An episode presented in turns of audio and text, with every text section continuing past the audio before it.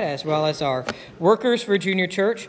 We're going to be going in a couple minutes to Matthew chapter 1, verses 18 through 25. So if you want to make your way there to Matthew 1, 18 through 25, I would appreciate that. And then in a little bit, we're going to be going to Galatians chapter uh, 4, verses 4 to 7. So those are the two passages we'll be looking at here in a moment. But today we begin the Christmas season, or at least some would say the Christmas season. Now, maybe you've heard Christmas carols for weeks now. Maybe you've been sacrilegious and playing them through, since August, and that's okay in my book, right? You know, I think that's okay. Celebrate the Lord's birth all year round. Uh, but today we begin the Advent season in, on uh, Sunday mornings in our worship services, and we have a lot going on, and we appreciate that. But I wonder, as you think about this, what is Christmas all about? What is Christmas all about? And today I want to exhort you to keep Christ in the center of Christmas. Keep Christ in the center of Christmas. Keep Christ in Christmas. As you know, Christmas is all about Jesus. And I wanted to look for a video clip to share, and we're going to start it here in just a moment. If you want to pull that up in just a moment. This comes from the History Channel, and it's always nice to see, you know, what in the world they say. And they say some uh, correct things here, and it'll help make my case. But let's watch this clip as we talk about this. Trees, exchanging gifts, and singing songs about Santa Claus. It's what most people think of when they think of Christmas. But for Christians, December 25th has a more important significance. The holiday honors the birth of Jesus Christ some 2,000 years ago. But we bet you didn't know that in the early years of Christianity, Christians didn't celebrate Christmas at all. In fact, there is no mention of December 25th in the Bible. Early Christians couldn't even agree on which date Jesus was actually born. It was only in the third century that December 25th became the official celebration of the birth of Jesus, most likely because it coincided with already existing pagan festivals. By the end of the 8th century, Christmas was widely celebrated across Europe. But its pagan roots died for many centuries people marked the holiday with wild parties, similar to Mardi Gras celebrations. This would lead some religious purists, such as the Puritan settlers of colonial America, to oppose Christmas celebrations. In 1644, the Massachusetts legislature fined anyone who observed Christmas five shillings, which was a lot of money at the time. In fact, Christmas as we know it didn't really begin until the 1800s. That's when Germany's Prince Albert brought his country's longtime tradition of decorating evergreen trees to England after his marriage to Queen Victoria when an image of the royal family next to their 40-foot Christmas tree was published in American magazines in 1848, the custom caught on in the United States as well. The tradition of sending Christmas cards also started in England around the same time. Giving gifts is a relatively old Christmas tradition, with roots going back many centuries.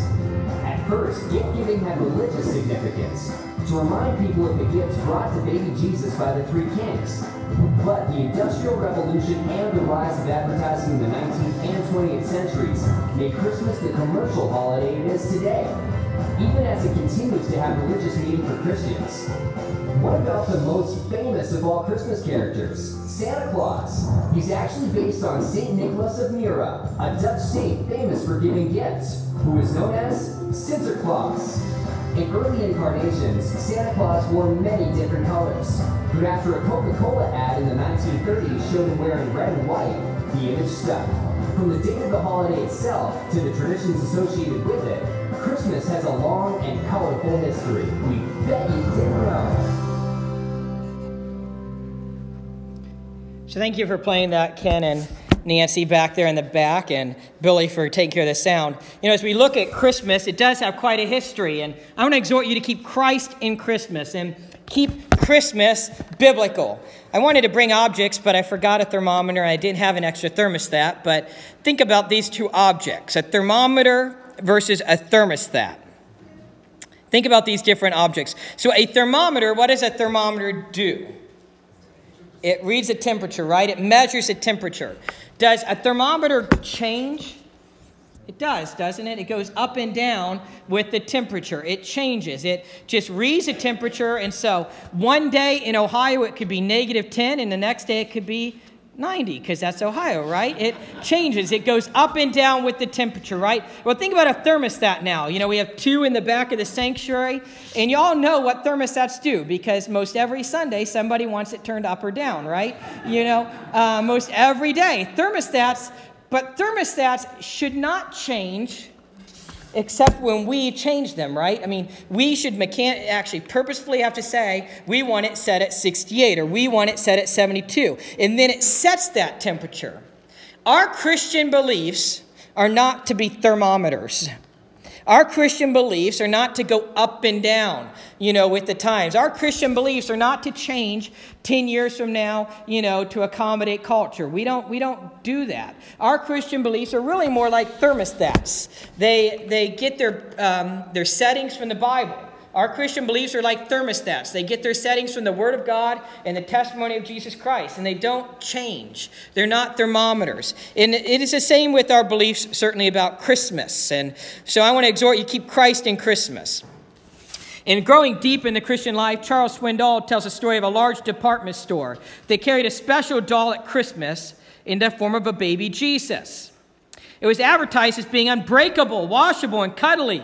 It was packaged in straw with a satin crib, plastic surroundings, and appropriate biblical texts added here and there to make the scene complete. The dolls didn't sell.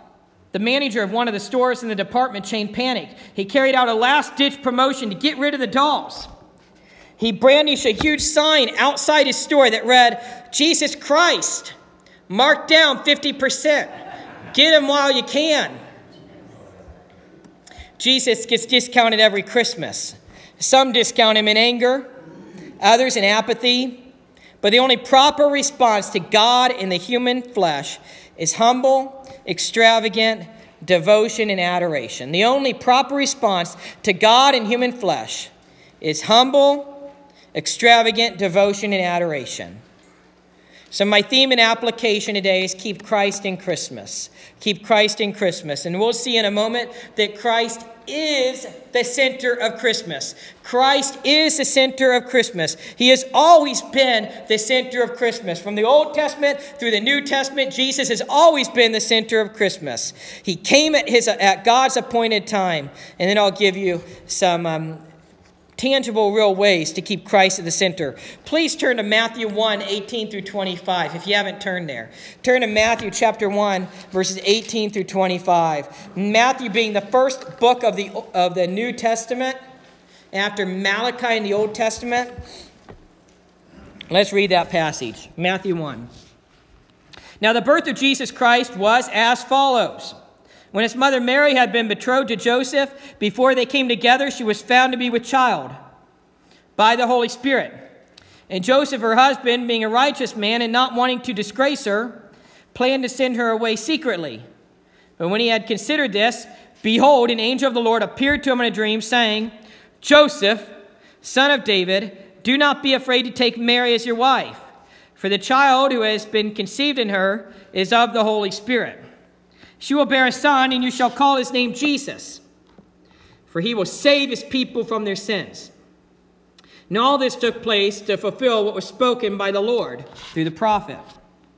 Behold, the virgin shall be with child, shall bear a son, and they shall call his name Emmanuel, which translated means God with us.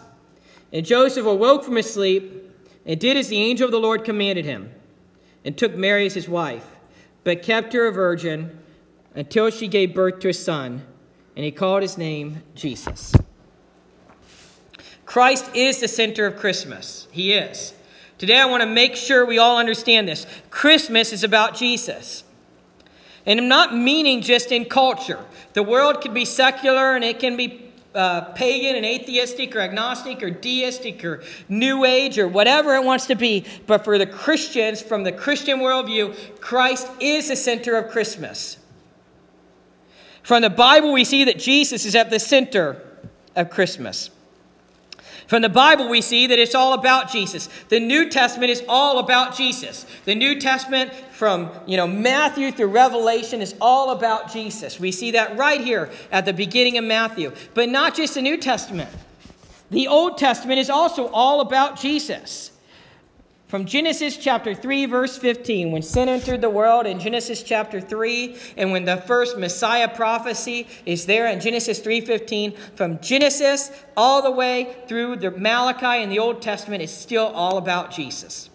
Over 300 prophecies in the Old Testament looking forward to Jesus' coming. The Old Testament is all about Jesus looking forward to the Messiah. The New Testament is all about Jesus, the birth, death, and life and resurrection of Jesus. I said that wrong. Birth, life, death, and resurrection of Jesus. The New Testament is all about Jesus. Christianity is all about Jesus. Christmas is all about Jesus. I'm not going to walk through the passage from Matthew today, except to point out a few things. This is the first book of the New Testament, the very first book of the New Testament. And this is the very first chapter of the very first book of the New Testament, and it's all about Jesus' birth. It begins here in Matthew chapter 1, verse 1, with the genealogy of Jesus, going back to the Old Testament, giving the record the record, the genealogy of Jesus, the Messiah, the son of David, and it goes on with his genealogy, is all about Jesus. This book of Matthew followed what we call the 400 years of silence. That means there were 400 years from Malachi through Matthew without a prophet, without a voice from the Lord.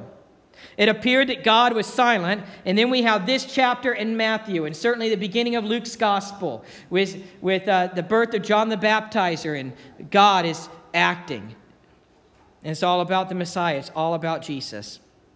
Jesus' incarnation. This is about Jesus joining us. This is about Emmanuel, which means God in the flesh, God with us. We needed a Savior, so God provided a Savior. As has been noted by the opening video, Christmas has quite a history as a holiday but it ought to be and it needs to be for us all about Jesus. It seems as though Jesus' death and resurrection was celebrated very early on in the church. Very early on in church history, they celebrated Jesus' death and resurrection. And soon after, they started celebrating Jesus' birth. I read the following. Very early in its history, the church had an annual observance of the death of Christ and also honored many of the early martyrs on the day of their death. Before the fourth century, fourth century, that's the 300s, churches in the East, Egypt, Asia Minor, and Antioch, observed Epiphany, the manifestation of God to the world, celebrating Christ's baptism, his birth, his birth, and the visit of the Magi. We have no clear evidence for exactly when Jesus was born. The term Christmas comes from Christ Mass. And the term Christ Mass did not come about until the Middle Ages. But one source gives insight. It says the following In the early part of the fourth century, Christians in Rome began to celebrate the birth of Christ. The practice spread widely and rapidly so that most parts of the Christian world observed the new festival by the end of the century. Now, the fourth century, that's the 300s. So, in the fourth century, the controversy over the nature of Christ, whether he was truly God or a created being, led to an increased emphasis on the doctrine of the incarnation, the affirmation that the word became flesh. John 1:14. It is likely that the urgency to proclaim the incarnation, God in the flesh, was an important factor in the spread of this celebration of Christmas. No evidence remains about the exact date of the birth of Christ. The December 25th date was chosen as much for practical reasons as for theological ones. Throughout the Roman Empire, various festivals were held in conjunction with the winter solstice. In Rome, the Feast of the Unconquerable Sun, that is S U N, Sun, celebrated the beginning of the return of the sun, S U N.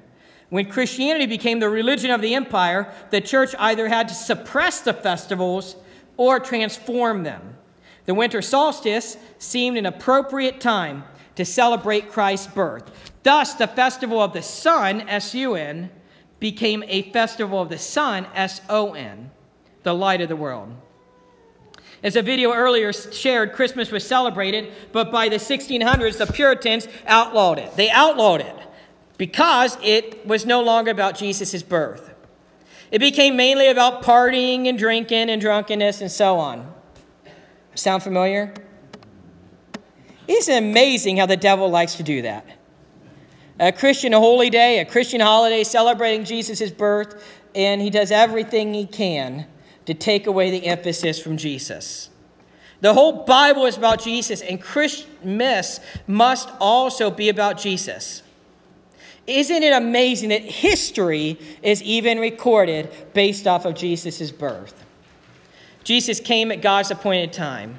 Jesus changed history. Turn to Galatians 4 4 to 7, if you would, if you have your Bibles or your uh, phones. Galatians 4 4 to 7, unless you have a flip phone. Can't help you there. Um, Galatians 4 4 to 7, or a rotary phone. But I don't know why you bring a rotary phone to church, so.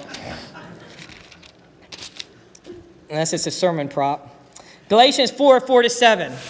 I want to show you once again how all of time was about Jesus and Jesus' birth to save us from our sins.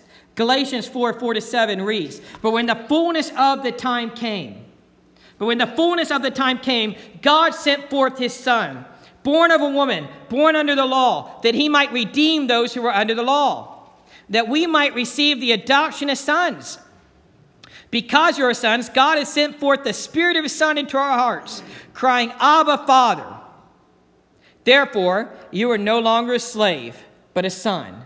And if a son, then an heir through God. God had a plan. He had a plan, and God still has a plan. He still has a plan. Jesus came at just the right time. That's what that scripture passage is saying. When the fullness of the time came, when time was ripe, God sent Jesus. Do you ever doubt? Don't be afraid to admit and to deal with your doubts. We all have doubts sometimes, but this showed us that God's plan was perfect.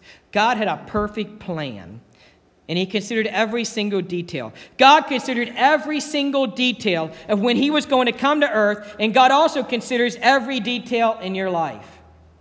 Do you realize that? God considers every single detail in your life. Things may surprise you, but they do not surprise God. People might have been surprised when Jesus came into the world at that time. It was no surprise to God. It was planned before the dawn of creation. It was planned before God even created time. God had a plan. He still has a plan. God knows all things. He's omniscient. Trust in God. I encourage you to remember that we can trust in Him. Another point about timing is the timing in Judaism. Things were perfect in the physical world for Jesus to come. They were absolutely, completely perfect in the physical world for Jesus to come at that point. They had Roman roads, and using those Roman roads, uh, the Apostle Paul and Titus and Timothy and Barnabas and Peter and all the disciples, they could travel most all of the known world quite easily to share the gospel with others. Most of the world spoke Greek, and so they could share the gospel in Greek with most of the known world. They had a Roman postal system. Everything was ripe during the first century for Jesus to come. But it was ripe in Judaism as well. It was ripe. There are many, many, many prophecies about the Messiah. God had promised to redeem his people. God had promised to take care of our sin. And at just the right time, when things were ripe spiritually, Jesus came. It is sufficient to say with John Calvin that the time which had been ordained by the providence of God was seasonable and fit. Therefore, the right time for the Son of God to be revealed to the world was for God alone to judge and determine. There was a pluralism of ideas, by the way, also in Rome. A pluralism of ideas in the first century. And people were ready to accept and embrace Christianity. Everything was perfect. All of history hinges on Jesus. Jesus was born of a woman and born under the law to redeem those under the law. That's what Galatians 4 4 to 5 says.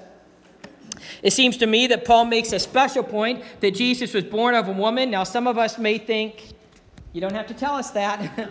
That's how people come into the world. That's how it happens. That's how it works. That's obvious. However, there are reasons for this. All the way back in Genesis 3:15, Scripture makes it quite clear that the Messiah would be born of a woman. Scripture makes it clear that the Messiah, the anointed one, would come from a woman's seed. And this emphasizes a virgin birth, which is fulfilling a prophecy from Isaiah chapter 7, verse 14. Jesus was the God man, and there, there had to be a way to unite God with man, and this was the way God chose. People may say, why did God have to become a man? Why did Jesus have to take on flesh? Why, the, why, why does this matter? Well, we can write a book on that topic, and they've certainly been written. And if you want to buy one, you go for it. But for today, I'll just summarize it. Jesus had to be God to be able to take the penalty for our sins. Only someone who is God can take the full penalty, the eternal penalty, actually, for every human being's sin. Jesus, being God, was able to take the penalty for everyone's sin that has ever lived and ever will live. Jesus took this penalty on the cross and he paid the whole penalty in less than three days. And that is why Jesus, hanging on the cross, said, My God, my God, why have you forsaken me? Jesus took the punishment on the cross. He had to be God to do that. He had to be God. It seems as though God turned his back upon his son. You can see that in Mark 15 34. It was necessary that Jesus be fully human. He had to be fully human. He had to be an example, a representative of obedience. We see parallels between Jesus' temptation and the time of testing of Adam and Eve, and you can read about that in Luke chapter 4, verses 1 through 3, as well as Genesis chapter 2, verse 15 through 3 7. We see this in Paul's discussion in Romans chapter 15, verses 18 through 19. Jesus had to be a man to be a substitute sacrifice for our sins. We call that the substitutionary atonement. He had to substitute himself in our place. He took our place on the cross. We needed to face that hell. But instead, Jesus, being a human being, could take our place for us, being our substitute. If he wasn't a man, he couldn't have died in our place for our sins. We see writings about that in Hebrews 2 16 through 17. He had to be fully man and fully God to be the mediator between God and man. 1 Timothy 2 5 describes Jesus as the mediator between God and man. The fact that he was a man and endured temptations allows him to sympathize with us more clearly as our high priest. Hebrews 2:18 and 4, 4 15 through 16. Jesus' humanity also provides an example and pattern for our lives. We see that in John chapter 2 verse 6 1 Peter 2:21. So Jesus had to be fully God and fully man to take care of our sin problem. And this verse says, as this verse says in Galatians 4, Jesus also had to be born under the law. Jesus was born under the, the, the law of Judaism, and he lived under the law of Judaism in order to fulfill the law. He was born under the law. And he died under the law. He died under the law, the Jewish law, in order to be our sacrifice. Jesus died to redeem those under the law. To, to, to redeem means to buy back. To buy back. There were 60 million 60 million slaves in Rome during the first century. And a person could purchase a slave. You could purchase a slave for your own use, or you could purchase a slave and set them free. Jesus bought us out of our, our, our, slavery to sin and he set us free. He bought us back and he set us free. He set us free. Jesus came at just the right time and he changed history, and it is still changed. Christmas was God's idea, not ours. I'll repeat that. Christmas was God's idea and not ours. Bless you. Who was that? Bless you, either way. I heard it. Uh, Jesus came at just the right time. It was God's idea. Chris, history is his story, God's story, Jesus' story, not ours. Think for a moment about how history changed. Get this. From the beginning of time, religions had been sacrificing animals to cover their sin.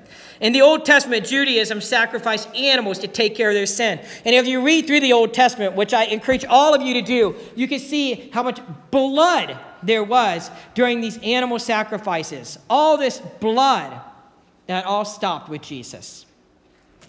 Jesus became our once for all sacrifice for our sins. Though the Old Testament is ultimately about grace, it may not have appeared that way. There were all these laws, and no one could keep the law. Romans chapter 3, verse 20 shows us that we have knowledge of sin because of the law. Jesus gave us a completely and obviously grace based life and a grace based relationship with God. Everything changed with Jesus. All of history changed with Jesus. Everything is about Jesus. Furthermore, the other religions of the ancient world also sacrificed animals. Animal sacrifice was not only in Judaism. Other religions of the ancient world sacrificed animals and even sacrificed babies. And Christianity has transformed the world. With The world. Christianity has transformed the world. Christianity has metamorphosized the world. It has totally changed it. Even in the New Testament, there were animal sacrifices. This all changes with Jesus' death on the cross. Christianity, get this, I love this. Christianity swept across the world and changed culture. Christianity changed the pagan culture of Germany, England, Scotland, and Ireland, and many other places. Christianity swept through uh, South America and, and certainly the rest of Europe and Asia and Africa and totally transformed the world. These animal sacrifices and human sacrifices cease because we have one sacrifice for all time in Jesus to make us right with God. Christianity totally and entirely and utterly changed Rome. Jesus is still changing the world. It's all about Jesus. This is why we sing as we did Joy to the world. The Lord is come. Let earth receive her King. Let every heart prepare him room. In heaven and nature sing. In heaven and nature sing. In heaven and heaven and nature sing. The world can be the way it will be. The world would take any Christian event and make it all about money and materialism and many other things. But for the Christian, this must be about Jesus. For the Christian, we must keep Christ in Christmas. We must keep Jesus at the center of Christmas. Keep Christ at the center. So, how do we keep Christ at the center?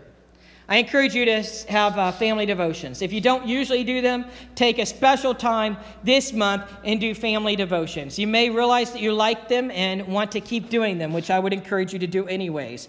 Take time and read the Christmas story with your children, with your grandchildren, and so on.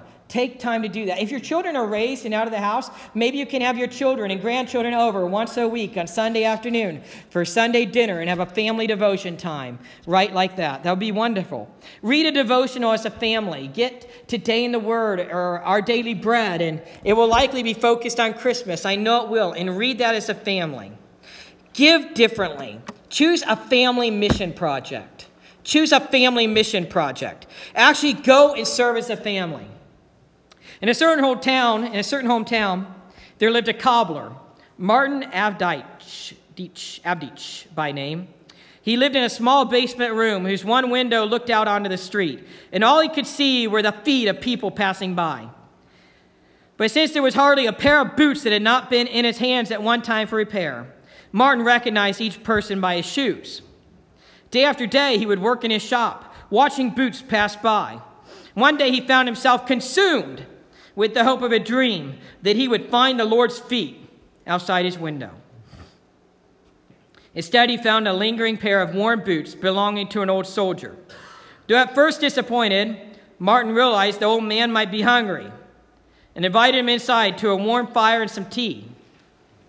He had other visitors that evening, and though sadly none were Christ, he let them in also. Sitting down at the end of the day, Martin heard a voice whisper his name as he read the words I was hungry, and you gave me meat. I was thirsty, and you gave me drink. I was a stranger, and you took me in. And as much as you did for the least of these, you did unto me. Choose a family mission project. Christmas is not our birthday. We're celebrating Jesus' birth.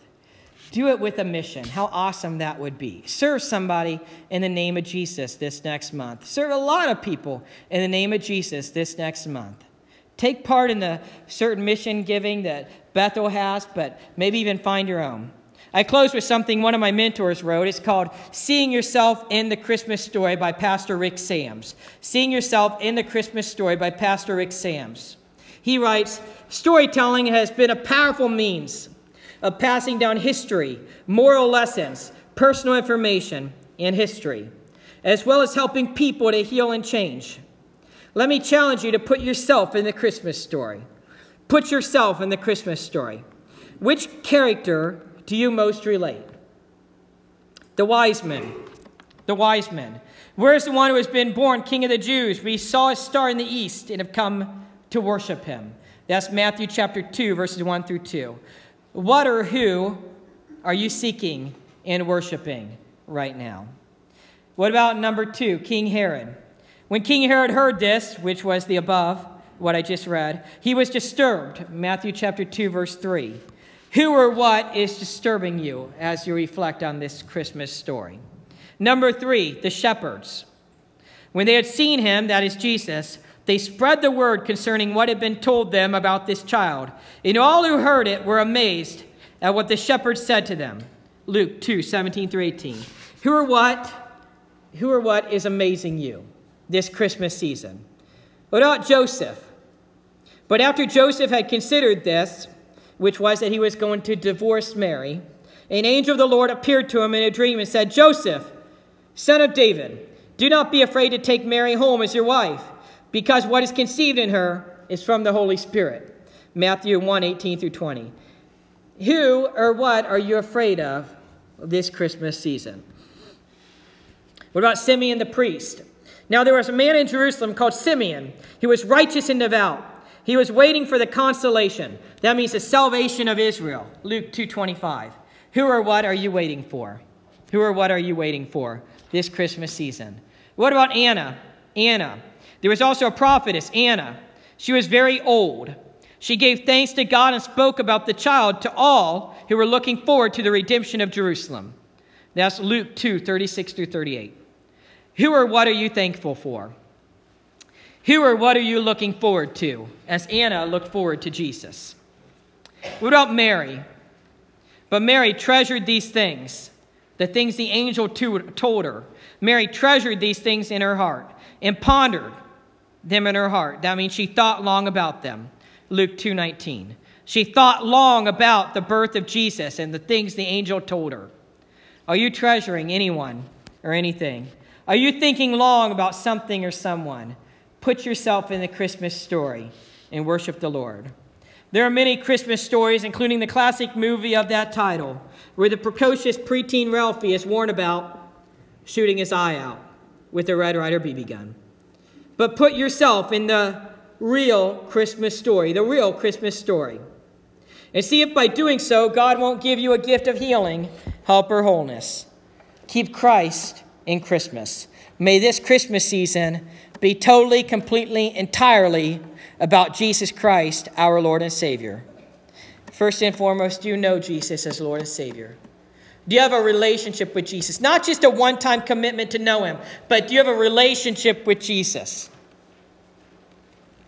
Luke 9:23 Jesus says anyone can come after me, but he's got to deny himself, take up his cross every day and follow. Jesus gives us a totally free gift of salvation. It's grace. It's Jesus plus nothing. It's accepting and trusting in him. But we do have to confess that we are sinners in need of a savior. We do have to believe that he is the one and only savior, that he died on the cross for our sins and rose again. We do have to commit to him and trust in him. Do you have a relationship with Jesus? Do you know that Psalm 66, verse 18, says, If I cherish sin in my heart, the Lord would not hear my prayer? If we are withholding repentance, ignoring repentance, holding on to sin in our heart, condoning it, living in it, we have a broken relationship with Jesus. May this Christmas season be a time of renewal, a time of rededication, a time of living for Jesus. Now, a lot of times we hear things like that about cherishing sin, and you think of the major sins. You think of murder, you think of stealing, you think of robbery, you think of sexual infidelity. You excuse the other things. We excuse the other things. What about gossip? Gossip is a sin. But withholding gossip and failing to repent. Jesus told an example about somebody bringing a gift to the altar and realizing he had a sin that hadn't been confessed. And he tells him, Leave right then and there, leave and go make that right. Then come worship the Lord because you have a barrier in your worship. May this Christmas season be a time of repentance, of renewal, of reconciliation, of being right with Jesus. Repentance is not a trivial thing, it means to totally turn from your way. It also means going to confess with the one you sinned against, making it right. What about sins of omission? What about not spending time with God in devotions and prayer and scripture reading? What about not serving the local church? Make this Christmas season as we celebrate Jesus' birthday, a time of renewal and reconciliation of serving Jesus as Lord and Savior. Keep Christ in Christmas. Let's pray. Dear Heavenly Father, may we keep you in Christmas. May we keep Jesus in Christmas. Lord, may this Christmas season be about you, about centering on you, about focusing on you, about living for you, about making you Lord of our life. Dear Heavenly Father, I thank you for sending Jesus on the, to, to come and live 33 years, to live sinless, fully human and fully God, and die on the cross for our sins and rise again. Jesus, I thank you for coming taking on flesh and blood, and coming and living amongst us and dying for us, and rising again, living victoriously. Jesus, may we not take that lightly, but may we live for you. May we confess we are sinners in need of a Savior. Believe that you are the way, the truth, and the life. No one comes to the Father except by you. May we commit our lives to you and trust in you. And if any of us right here has some sin that we're withholding, Jesus, I ask that the Holy Spirit would convict us. Holy Spirit, I ask that you would convict us of that in a way that we cannot and will not ignore your convictions. Make them so strong that lead to repentance. Because the devil wants us to ignore sin, to trivialize sin, to be irreverent to you. May we revere you, revere you, Lord God. And if anyone here, Lord God, has not given their life to you, may today be the day of salvation. Once again, confessing they are a sinner in need of a Savior believing that you are the only Savior, trusting in you and committing to you. Telling you that in a simple prayer such as this Lord Jesus, I recognize that I've sinned and missed your perfect standard. I believe in you, Jesus, that you lived and died on the cross for my sins and rose again. I'm committing to you and trusting in you. Jesus, help us all to live for you and follow you. We can't do it on our own. We can never do it on our own. We need you, Jesus. We need the Holy Spirit's help and empowerment. Be with us. In Jesus' name, amen. If you said the prayer of salvation or have questions about the faith, see me. I would love to talk to you. Angels in heaven rejoice over one sinner who repents. Please stand if you're able as Bill leads the closing hymn. Stand.